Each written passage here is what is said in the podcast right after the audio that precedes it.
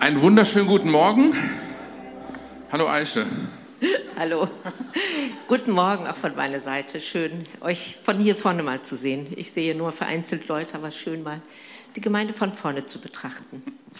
Yes. Ja. Wir haben ja heute hier schon einen besonderen Gottesdienst. Ähm, das Normale an einem Gottesdienst ist, dass Jesus einfach da ist. Ja, also Gott ist sowieso da. Und was wir heute speziell haben, ist, dass wir eine Segnung der Konfirmanden haben, die schließen ihre Crossover-Zeit ab und das ist dann schon speziell. Da wollen wir auch irgendwie mit den Gedanken, um die es heute geht, auch mit drauf eingehen, aber letzten Endes ist es auch immer ein Gottesdienst für alle.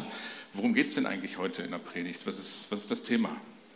Was ist das Thema? Das Thema heißt, lebe, was du glaubst. Okay. Finde ich stark. Also für die Konfirmanden, ich finde, das passt. Ja, absolut. Aber für uns alle, für die Großen auch, für die Erwachsenen. Ja. Also nicht nur für die Jugendlichen. Weil ich stelle fest, ja. so äh, im Laufe meines Lebens, lässt sich leicht sagen, ist nicht immer so einfach getan. Hast Findest du nicht? Ich schon. Okay. Ach so. Ja, nee. nee, da hast du recht. ja, lebe, was du glaubst. Also das ist tatsächlich ähm, ja nicht immer so einfach, wie es sich so äh, daher sagt. Und ähm, ich kenne das aus meinem eigenen Leben und da würde ich vielleicht kurz dann äh, gleich was erzählen, okay. warum das nicht so einfach ist. Dann gehe ich jetzt. ich komme später wieder, weil wir teilen uns das heute. genau. Ähm, ja, warum ist das nicht so einfach? Also ich kann mich, Dankeschön, ich kann mich an die Zeit erinnern, ich komme ja aus dem, ich bin gebürtig Türkin und komme aus einem islamischen Hintergrund und ähm, habe mich mit ähm, 19 Jahren bekehrt. Ähm, bin so unendlich happy, dass Jesus echt von Anfang an wusste, dass er mich haben will. Und äh, irgendwann mal erzähle ich euch mal meine Lebensgeschichte. Es ist so gigantisch, wie äh, was für tolle Ideen er hat, um uns zu sich zu ziehen. Und äh, ich weiß noch, als ich mich bekehrt habe, und gesagt habe, ja, ich will Jesus überall weiter sagen und nichts wird mich zurückhalten. Ähm, ja, da bin ich mal wieder nach einiger Zeit in meine türkische Welt mal eingetaucht. Also habe meine Verwandten besucht, war mal in der Türkei. Und da habe ich gemerkt, oh, hoppla, das ist gar nicht so einfach, wie ich mir das so vorgenommen habe. Denn in der Türkei ist es tatsächlich so, dass ähm, der Glaube und der Alltag, so wie man lebt, wie man miteinander umgeht, ganz, ganz stark auch mit der Religion verbunden ist. Das ist so ineinander verknüpft, viel, viel mehr, als ich das in Deutschland erlebe. Und ich habe so gemerkt, ui, also die ganzen Gerüche, die Atmosphäre, alles, was ich da so vorfinde, ähm, das äh, fordert mich ganz schön heraus. Und ich merke, ähm, das ist gar nicht so einfach, wie ich mir das vorgenommen habe. Und manchmal, wenn ich meine, ich bin jetzt wirklich sehr, sehr ehrlich, wenn ich meine Verwandten besucht habe, habe ich am Anfang zu Jesus gesagt, du bleibst jetzt vor der Tür stehen, ich komme gleich wieder. Also da gehe ich jetzt ohne dich rein, weil ich so zerrissen war innerlich. Und ähm, es hat sich Gott sei Dank geändert, aber das war, von daher kenne ich diese Zerrissenheit. Äh, in dem ersten Teil der Predigt geht es, wenn, es, wenn wir davon reden, lebe, was du glaubst, geht es ja darum, woran glaube ich eigentlich? Was glaube ich? Was sind meine Werte? Was sind meine Überzeugungen? Und was ist das, was mich ausmacht in diesem Glauben, in diesen Werten? Und da gibt es eine Geschichte, die mich ähm, sehr, sehr beeindruckt in der Bibel. Und ich möchte euch hineinnehmen in die Geschichte von Daniel. Der Daniel aus dem Alten Testament ist mir ein großes Vorbild darin, wie es gehen kann, in einer feindlichen Umgebung zu sein, wo die eigenen Werte, die eigene, der eigene Glaube, die eigenen Überzeugungen nicht so gelebt werden. Also in einem Spannungsfeld zu sein und, ähm, und wie man aus einem tiefen Glauben, aus einer tiefen Überzeugung gute Entscheidungen treffen kann und zu seinen Überzeugungen, zu seinem Glauben, zu seinem was, was, was mich Innerstes, in meinem Innersten ausmacht, zu stehen. Ich möchte euch um Verzeihung bitten, dass ich bei dieser Geschichte nicht auf alles eingehen kann, ähm, weil die Zeit einfach dafür nicht ausreicht. Und das finde ich sehr schade, eigentlich, weil diese Geschichte unendlich, uns unendlich viel zu sagen hätte. Aber ich versuche mich einzuschränken, weil der Eckbert möchte ja auch noch was sagen. Ähm, genau. Ähm, wir befinden uns ähm, im, so etwa im 6. Jahrhundert vor Christus in Jerusalem. Und ähm, die, der babylonische König Nebukadnezar ähm, kommt mit seinem Heer und belagert und plündert die Stadt Jerusalem. Und Jerusalem erleidet eine große Niederlage.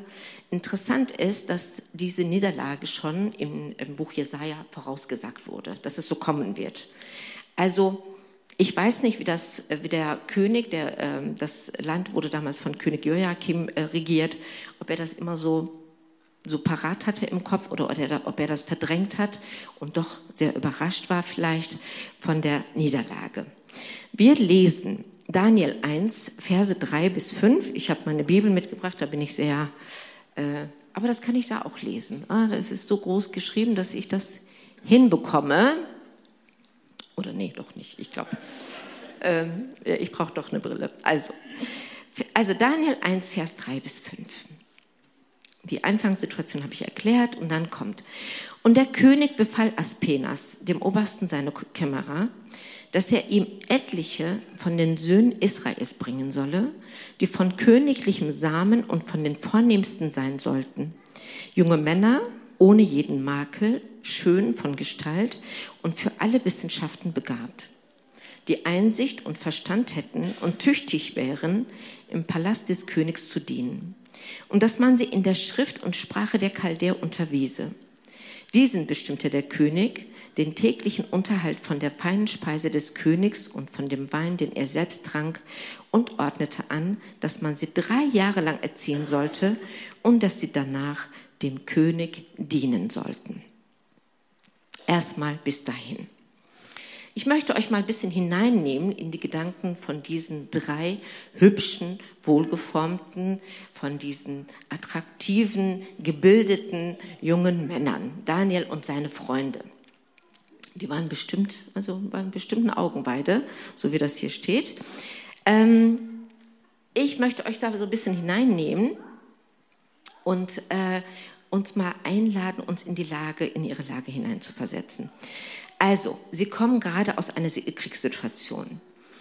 Und ähm, ich weiß nicht, inwiefern Sie das so parat hatten oder drauf hatten, dass diese Situation schon vorher vorausgesagt wurde, ob das überhaupt so kommuniziert wurde. Aber egal, ob Sie es wussten oder nicht, ein Krieg, eine Belagerung ist nichts Schönes und äh, es ist mit viel Leid verbunden und mit viel Angst und so weiter. Und deswegen stelle ich mir vor, dass Sie sehr verstört, verängstigt enttäuscht waren, vielleicht auch traumatisiert. Sie sind aus ihrer gewohnten Umgebung herausgerissen, unfreiwillig und gewaltsam und befinden sich nun in einem fremden Land mit fremder Umgebung, mit fremder Kultur und Sprache. Und als ich das so gelesen habe, habe ich gedacht, ich kenne das so gut. Ich bin mit 14 Jahren nach Deutschland gekommen, also 1980, nicht rechnen jetzt, wie alt ich bin. Ähm, genau. Und als ich nach Deutschland kam, habe ich gedacht, wow, als wir schon am Flughafen waren und dann irgendwie zu unserer Wohnung gefahren sind, habe ich gedacht, wow, was sind das hier für Gebäude, so, so mehrstöckig und die Straßen, die sind so sauber und das ist wow, wow, wow. Also das ist so gigantisch eigentlich, wenn man in ein neues Land reinkommt, das man nicht kennt. Ich glaube nicht, dass Daniel und seine Freunde die ganze Zeit nur wow, wow geschrien haben, aber trotzdem wird es für sie eine sehr ungewöhnliche äh, Situation gewesen sein. Sie wissen, sie sind dem König Nebukadnezar ausgeliefert und sie wissen nicht, was es passieren wird. Es kann alles passieren. Wenig später wahrscheinlich, wir wissen ja jetzt nicht, an welchen Tagen welche Ereignisse passieren, äh, passiert sind, erfahren sie, wie es mit ihnen weitergehen soll. Sie sollen neue Namen bekommen. Ähm, sie sollen neue Namen bekommen, genau. Ähm, neue Sprache und Schrift sollen sie lernen und von den Speisen der königlichen Tafel, königlichen Tafel essen. Ich hoffe, dass die chaldäische Sprache damals ein bisschen leichter war als die deutsche. Auch das kenne ich, was es heißt, wirklich Deutsch zu lernen und viele von uns wahrscheinlich hier auch. Genau.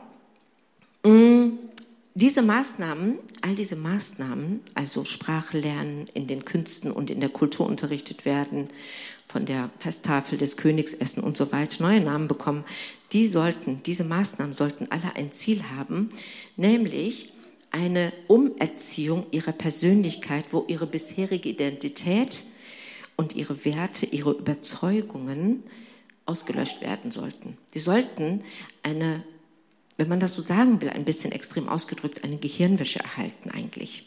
Ja, alles vergessen, was vorher war, aus ihrer jüdischen Kultur und neue Sachen in dieser Kultur mit ihren Götzen und so weiter äh, da hineingenommen werden und umgepolt werden. Ähm, ich kann mir gut vorstellen, dass Daniel und seine Freunde mit sehr viel Unsicherheit und Angst auf diese neue Situation reagiert haben. Ähm, es wird gerattet haben in den Köpfen. Okay, neue Namen. Ja, mein Gott, es ist was Äußerliches.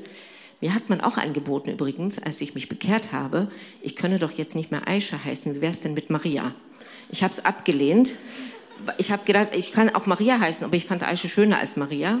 Ähm, von daher, also Namen sind was Äußerliches.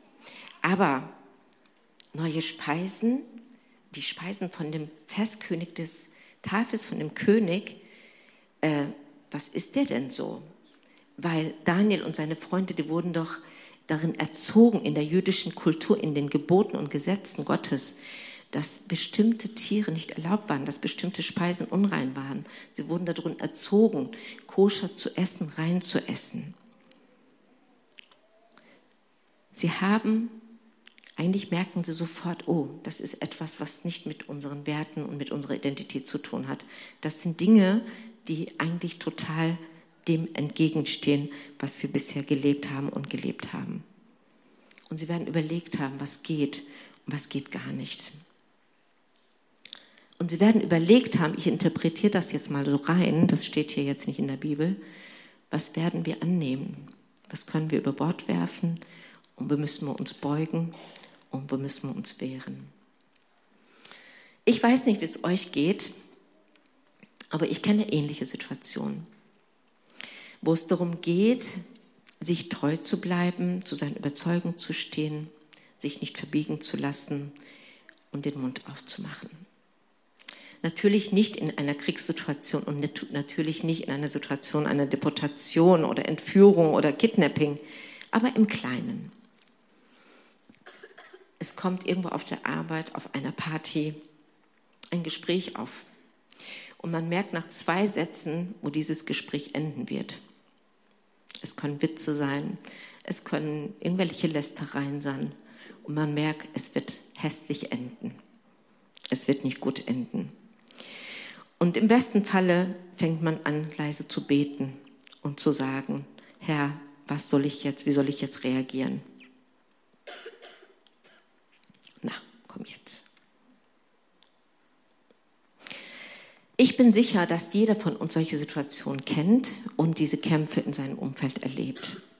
Der Kampf rund um unsere Werte und um unsere Überzeugungen. Denn es ist ja so, dass jeder von uns von klein auf mit bestimmten Werten erzogen werden. Ganz jetzt un unbewertet. Das können gute Werte sein, christliche Werte sein, das können atheistische Werte sein, das können kommunistische Werte sein, ist egal, aber wir werden immer mit gewissen Werten und Überzeugungen erzogen. Später kommen in der Kita, in der Schule, in der Ausbildung, im Studium, im Arbeitsleben neue dazu und wir gucken im Laufe der Jahre und entscheiden, welche nehmen wir an, welche nehmen wir hinzu, welche sondern wir aus. Und das bleibt ein lebenlanger, fortwährender Prozess. Gleichzeitig erleben wir aber auch, vielleicht in der Schule, im Arbeitsleben, in Peer Groups, in den sozialen Medien, total andere Werte, wo wir merken, ähm, so wie der Daniel, stopp mal, innerlich, vielleicht nicht äußerlich sofort, stopp mal, äh, da kann ich eigentlich jetzt nicht mitgehen, aber wie gehe ich jetzt damit um? Sage ich das jetzt oder sage ich das nicht? Wie stehe ich denn da? Ja, habe ich Angst vor Ablehnung? Habe ich Angst vor Spott? Ich kenne das. Ich weiß nicht, also derjenige, der das nicht kennt, möge sie die Hand erheben. Also ich glaube, das kennt jeder von uns. In unserer Geschichte lesen wir in Vers 8 und 9, wie der Daniel darauf reagiert hat. Daniel aber nahm sich in seinem Herzen vor, sich mit der feinen Speise des Königs und mit dem Wein, den er trank, nicht zu verunreinigen. Wenn man eine Entscheidung trifft, das kennt ihr wahrscheinlich, geht immer diese Entscheidung ein innerer, eine innere Diskussion also voraus. Manchmal kann sie lang, manchmal kann sie kurz sein. Man überlegt, mache ich das so oder mache ich das so, pro, contra, ja, nein. Und ich weiß jetzt nicht, wie der Daniel, ähm, ob der Daniel auch so innerlich so lange diskutiert hat, bis er zu dieser Überzeugung gekommen ist. Aber ich finde das total beachtlich, dass er diese Entscheidung trifft. Er prüft sein Herz und besinnt sich von innen heraus auf seine Treue zu Gott, zu seinem Glauben und zu seinem, zu seinen Wurzeln, zu seinen Werten, zu seinem, einfach zu seiner Beziehung zu Gott aus Liebe zu ihm. Nicht nur das. Später lesen wir, dass er ähm, losgeht und mit den Verantwortlichen redet und sagt, können wir das nicht anders machen? Und das ist etwas, also ähm, wo der dann zu dem äh, Aspenas hingeht und sagt, ich möchte das nicht. Können wir das nicht so machen, dass ich nur Gemüse esse? Und da, also da kann ich jetzt nicht so viel drauf eingehen. Aber wo er respektvoll, wo er, ähm, wo er ähm, sehr weise, sehr umsichtig einfach in ein Gespräch reingeht und ähm, einfach seinen Standpunkt ähm, äh, vertritt. Und das wünsche ich mir auch. In solchen Situationen, wo ich, was ich vorhin äh, gesagt habe, auf eine Party oder wo auch immer, dass ich in solchen Situationen, wo es prekär wird, wo ich merke, stopp mal, das sind so Dinge, die gefallen mir jetzt gar nicht, dass ich äh, da nicht das Streitgespräch suche, sondern äh, oder endlose Diskussion, sondern respektvoll meine Meinung vertrete, meine Werte vertrete und äh, unter Umständen auch, auch den respektvoll mit, dem, mit der anderen Meinung umgehe und sage, ja, das ist deins und das ist meins. Ja, ich stehe dazu, ich kann nur zu meiner Meinung steht, stehen. Wie kann es gelingen, dass wir in unserem Glauben und Werten so festgegründet sind wie der Daniel? Eins vorweg, ich glaube, dass wir uns mit unserem Glauben, den Werten die unserem Glauben folgen und die die Grundlage ja auch dafür sind, beständig auseinandersetzen müssen. Wovon bin ich wirklich vielleicht zutiefst überzeugt und was lässt mich manchmal wackeln? Und da dürfen wir wissen, dass egal in welchem Prozess wir in diesem äh, Prozess wir stehen, wo wir da stehen, dass wir, dass wir ähm, dass unsere Identität in Gott gegründet ist, dass Gott mich liebt, egal ob ich am Anfang oder am Ende stehe von diesem Prozess, ob ich wackelig bin, ob ich mutig bin, ob ich Versager bin oder was auch immer. Gott liebt mich und Gott nimmt mich an und Gott steht mir zur Seite. Und das muss wirklich tief, tief, tief, tief in unsere Herzen eingraviert sein. Auch in eure Herzen, lieben Jugendlichen und Konfirmanden. Wir dürfen diesem Wissen immer wieder Futter suchen in der Beziehung zu Gott. Ja, immer wieder aus der Bibel, aus der Begegnung mit ihm Futter suchen, das ernähren lassen, immer wieder sagen, ja, so ist es. Wir dürfen darin wachsen. Und wisst ihr, bis wir im Himmel sind, werden wir viel Schönes mit Jesus erleben. Viel, viel Schönes, Wunderbares. Und ich wünsche mir da auch viel mehr Wunder, viel mehr Herrlichkeit in meinem Leben, in unserer Gemeinde. Aber auch Kämpfe, und Fragen und Zweifel. Und ich finde es so wichtig, diese Fragen, diese Zweifel, die wir dann vielleicht haben, das habe ich letztes Jahr auch sehr betont, als ich kurz mit Eckbert hier gesprochen habe, dass wir diese ernst nehmen. Denn, boah, die Zeit rennt. Denn es ist so, dass ich oft festgestellt habe, dass viele Kinder und Jugendliche an ihren Zweifeln und ihren Fragen gescheitert sind. Nicht, weil sie da sind, sondern weil sie nicht den Mut hatten, sie anzusprechen und dem nachzugehen. In ihren Jugendgruppen, in ihren Gemeinden. Weil sie vielleicht gedacht haben, boah, die anderen, die sehen alle so heilig aus, die sind so vollkommen in ihrem Glauben.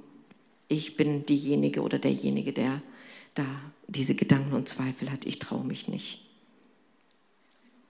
Dabei ist das so, so wichtig, diesen widersprüchlichen Gedanken, diesen Zweifeln, diesen ähm, diesen Fragen, die wir haben, eine Sprache zu geben, sie zu äußern.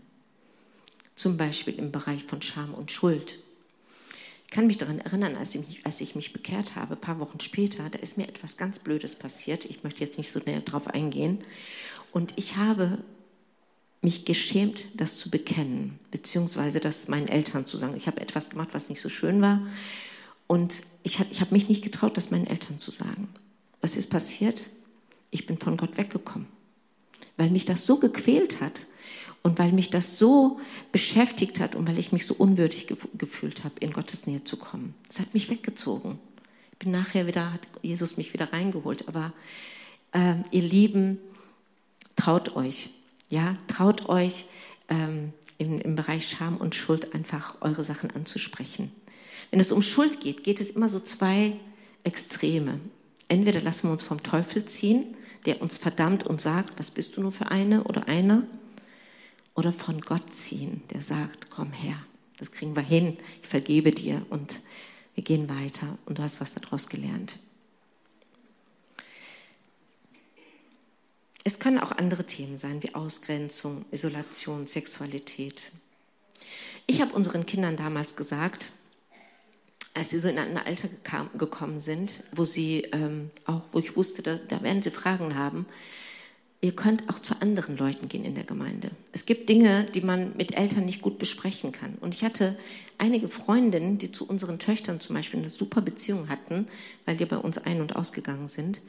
Und die sind wirklich zu denen hingegangen und gesagt und haben mit denen gesprochen und haben ihre Fragen, ihre Zweifel oder was auch immer mit denen ähm, thematisiert.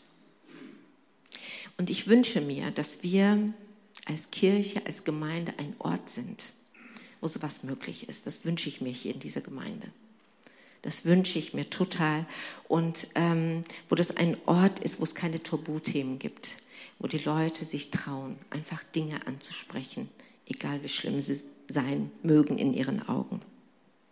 Wo wir einfach ehrlich, ehrlichen Austausch miteinander pflegen können. In Psalm 81 ist ein Vers, den ich total toll finde. Da steht, siehe, du verlangst nach Wahrheit im Innersten. Gott liebt es, wenn wir der Wahrheit ins Gesicht schauen, der Wahrheit in unserem Herzen und den Fragen, den Zweifeln, die wir in unserem Herzen haben. Gott liebt es, wenn wir dem ins Gesicht schauen. Ich komme zum Schluss. Eckbert hat schon ist schon da und kommt auch gleich auf die Bühne. Wir haben einen Auftrag, ihr Lieben. Jesus hat gesagt, dass er uns als Schafe unter die Wölfe sendet. In Matthäus 10, Vers 16 können wir das lesen. Schafe und Wölfe, habt ihr das schon mal gesehen, dass sie in einem Gehege zusammen sind? Schafe und Wölfe, habt ihr noch nicht gesehen, ne? Ich habe nur Schafe gesehen in einem Gehege, aber nicht mit den Wölfen. Denn Schafe und Wölfe sind nicht kompatibel die mögen sich eigentlich von Natur aus nicht. Ja, da sind, sind verschiedene Triebe da. Die Schafe grasen so vor sich hin und die Wölfe, die wollen sie fressen. Ja, weil da einfach dieser Trieb da drin ist. Aber Schleifung von unserem Charakter, Festigung von unseren Werten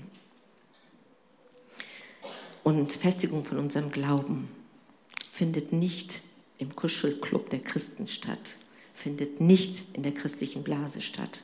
Das findet da statt, wo wir unter Wölfen sind, wo wir ständig uns fragen müssen, stehe ich jetzt zu meinem Glauben, stehe ich zu meinen Werten oder stehe ich nicht dazu? Unter Christen ist das manchmal so einfach. Wir vergeben uns schnell, wir sind eine Meinung. Ja, das ist einfach.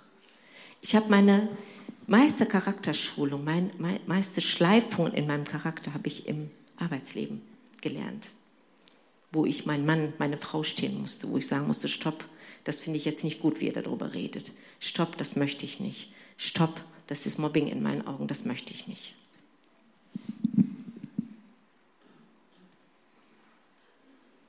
Und es bleibt nicht geheim, es bleibt nicht verborgen. Menschen sehen das, ja, dass wir einen liebenden Gott haben und dass wir diese Liebe in uns tragen. Das strahlen wir aus. Das strahlen wir aus und die Leute kommen zu uns. Sie werden zu uns kommen und wir werden Gunst finden. Wir werden Möglichkeiten finden, einfach diesen wunderbaren Jesus, diesen wunderbaren lieben Vater einfach weiterzugeben. Ey Leute, es gibt nichts Besseres auf dieser Welt, als ein Kind Gottes zu sein, als Erlöste zu einfach immer wieder zu Gott gehen zu dürfen. Und wenn ich manchmal in Gesprächen bin, weil Leute gemerkt haben, da ist irgendwas anders bei dir, was ist das denn? Ich achte in der Regel darauf, wenn ich mit jemandem ein längeres Gespräch habe, dass die Leute nach zehn Minuten wissen, dass ich Christin bin. Da denke ich, okay, da muss man nachher nicht irgendwie drum herum reden, die wissen dann, worum es geht. Und ähm, genau, und wenn die dann manchmal zu mir kommen mit irgendwelchen Dingen, dann frage ich oft, du, ich habe da keine Lösung für, aber ich würde gerne für dich beten, ist das okay? Und meistens, ich habe selten erlebt, dass die Leute da äh, mit Nein reagiert haben. Die Welt braucht einen Ort, wo sie bedingungslos geliebt wird und angenommen wird. Sie braucht einen Ort, wo sie mit ihrer Schuld, mit ihren Fragen, Zweifeln hingehen kann. Wo sie nicht verurteilt wird, sondern Vergebung und bedingungslose Liebe und Annahme empfängt, weil unser Jesus alles dafür getan hat und alles dafür bezahlt hat. Und ich möchte ein Hinweisschild sein in dieser Welt. Ich möchte ein Ort sein, persönlich, wo diese Leute sowas erfahren können. Ich möchte diesen wunderbaren Gott in meinem Leben leben. Möchtest du das auch? Amen.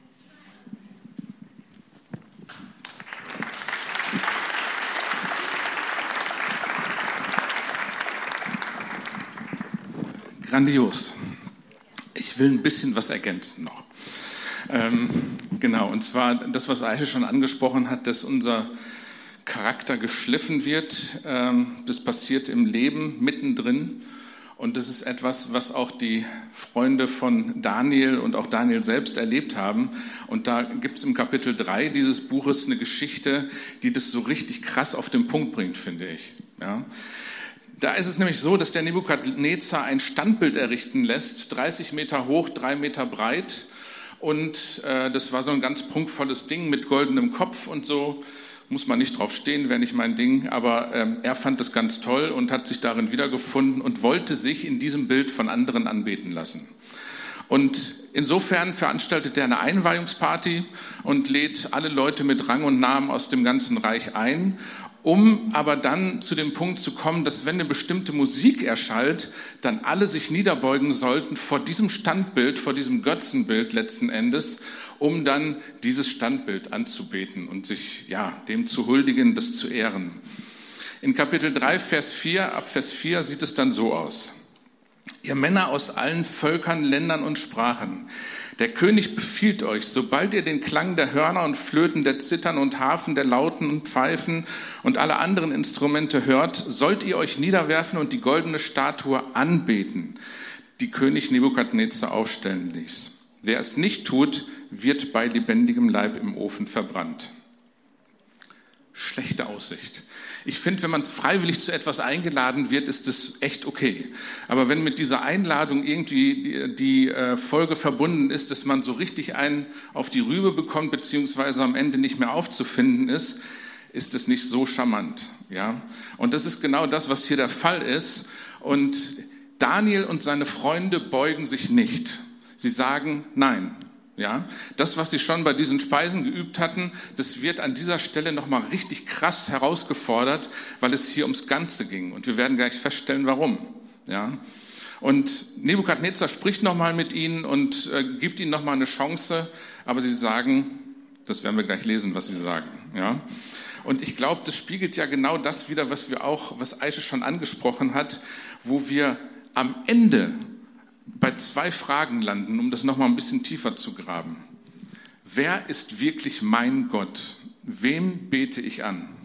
Ja, auch in krassen Situationen, wo wir in Alltagssituationen, in Familiensituationen, wo auch immer am Job, ähm, das kann auch in der Gemeinde passieren, wo wir vor die Frage gestellt werden, wem glaube ich? Wer ist mein Gott und wer bin ich in dem Ganzen? Ja, was hat das mit mir zu tun? Was bin ich als Ebenbild Gottes? Und das ist etwas, was die drei Freunde von Daniel für sich in einer sehr herausfordernden Situation entscheiden mussten. Und bevor wir uns die Antwort der drei Freunde angucken, ähm, ist mir nochmal aufgefallen, wie das mit den Namen von den drei Freunden aussieht. Ja, Shadrach, Meshach und Abednego. Ich liebe diese Namen. Die liegen so schön auf der Zunge. Aber eigentlich hieß äh, der eine, wo bist du? Der Hanania, der hieß, genau, der, also Shadrach, wie er hinterher hieß, hieß eigentlich Hanania. Hanania ist äh, aus dem Jüdischen heißt äh, der von Jehova begünstigte. Ja, also ein Liebling Gottes. Dann gibt es den Michael, nee, vorher kommt der Shadrach. Nee, sorry, also Hanania hieß hinter Shadrach und Shadrach, äh, der Name, der ihm aus dem Chaldäischen gegeben worden ist, das ist, äh, hat einen Bezug zum Sonnengott ja, in dieser damaligen Kultur. Und dann gibt es den Michael, wie er mit äh, hebräischem Namen hieß. Das heißt so viel, wer, wer ist, was Gott ist oder wer ist vergleichbar mit Gott. Ja, also es gibt nichts Besseres. Und dieser Michael hieß hinterher Meschach, was einen Bezug zum Erdgott in dieser Kultur hatte. Vergleichbar mit der Göttin Venus. Und dann gibt es noch den Asaja, der eigentlich von der Bedeutung ähm, diesen Namen hat, dem Jehova hilft. Also wo einfach Gott als Helfer im Namen mit auftaucht.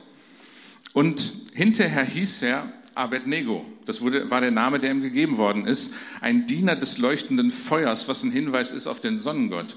Und insofern finden sich bei diesen drei Freunden, beziehungsweise Daniel hatte da auch noch was, finden sich die vier Hauptgötter äh, in der damaligen Kultur wieder. Und allein an den Namen können wir sehen, dass es hier um etwas ging, was mit Identität zu tun hat. Ja, sie wurden in eine andere Identität versetzt, rein vom Namen her. Jetzt werden sie noch dazu herausgefordert, sich vor dem Götzen niederzuknien. Und wie dieser Götze in unserer Kultur aussieht, das kann sehr unterschiedlich sein. Das kann was mit Werten zu tun haben, das kann was mit, mit Besitz zu tun haben, das kann was mit dem zu tun haben, was ich kann, was meine Kompetenz ist oder was meine Leistung ist, was ich geschafft habe, dass wir uns selber davor niederknien. Das passiert in unserer Kultur. Und ich glaube, dass wir alle davor nicht gefeit sind, das manchmal selber zu tun. Aber hier geht es tatsächlich um die Frage, wen beten Sie an? Und dann lesen wir in Vers 16 Kapitel 3, Schadrach, Meschach und Abednego jedoch entgegneten, wir werden gar nicht erst versuchen, uns vor dir zu verteidigen. Ich finde es so krass. Unser Gott, dem wir dienen, kann uns aus dem Feuer und aus deiner Gewalt retten. Aber auch wenn er es nicht tut, musst du wissen, o König, dass wir nie deine Götter anbeten oder uns vor der goldenen Statue niederwerfen. Was für eine krasse Radikalität. Egal wie es ausgeht, wir werden unseren Weg gehen. Und das ist richtig stark, weil sie wissen, und deswegen können sie das tun, weil sie wissen, an wen sie glauben, weil sie wissen, aus wessen Holz sie geschnitzt sind, weil sie wissen, was ihre Identität ist, ihre Berufung ist, ein Ebenbild Gottes zu sein in dieser Welt. Und wer ein Ebenbild Gottes ist, der strahlt aus der Beziehung zu Gott heraus diese Schönheit Gottes in die Welt hinein. Es braucht kein Standbild, das angebetet werden muss, so ein totes Ding, sondern Gott hat uns selbst gesetzt, seine Repräsentanten in dieser Welt zu sein. Warum sollen sie so eine billige Statue an, anbeten? Und das ist etwas, was mit uns zu tun hat, wo wir daraus lernen dürfen und uns fragen dürfen, an wen glaube ich? Wer ist wirklich mein Gott? Bin ich mir in diesem Glauben an Gott so sicher bei all den Fragen, die ich habe, aber ist trotzdem der Anker in meinem Glauben so tief, dass ich mich in jeder Situation darauf verlassen kann, dass er mein Helfer ist, dass er mir beistehen wird, dass er mich durchbringen wird, egal was passiert. Ist es fest in mir? Und die andere Frage ist, wer bin ich in dem ganzen Spiel? Weiß ich, wer ich bin in meiner Identität, mit all dem, was dazugehört? Zur Identität gehört vieles, meine Geschichte, Einflüsse von Eltern und was weiß ich nicht.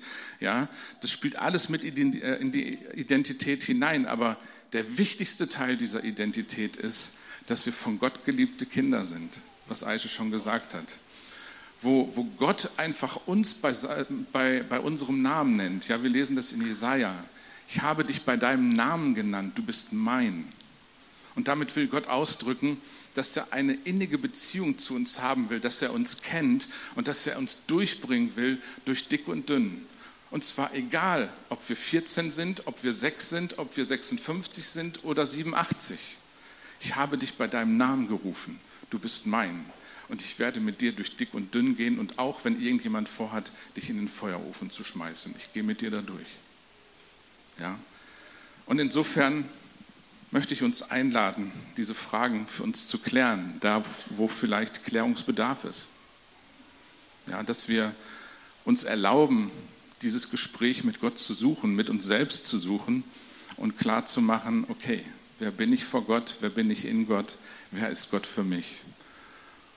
Und wenn wir an der Stelle nicht genau wissen, wie das wirklich mit uns aussieht, was meine Identität ist, dann darf ich mich auf die Suche machen. Das ist kein Stress. Ja?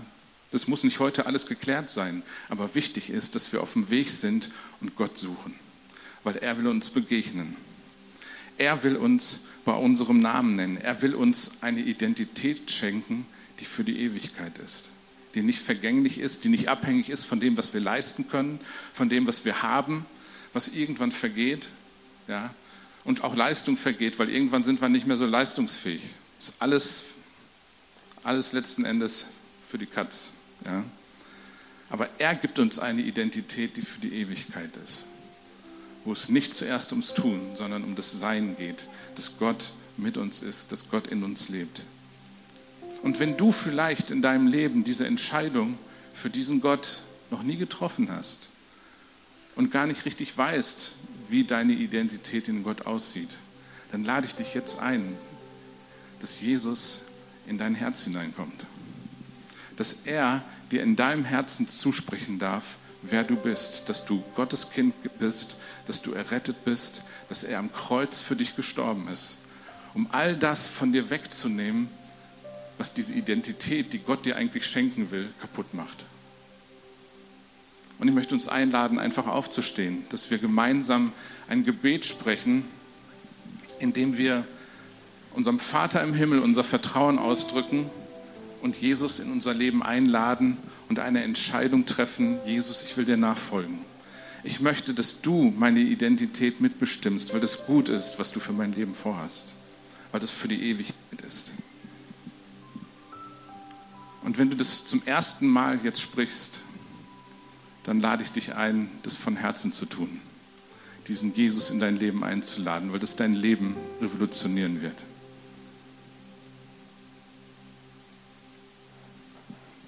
Bete das vor und dann beten wir das zusammen. Vater im Himmel, danke, dass du mich liebst. Danke, dass du Danke, dass du dich für mich entschieden hast. Danke, dass du dich für mich entschieden hast. Herr Jesus Christus, Herr Jesus Christus, du bist für mich gestorben und auferstanden. du bist für mich gestorben und auferstanden.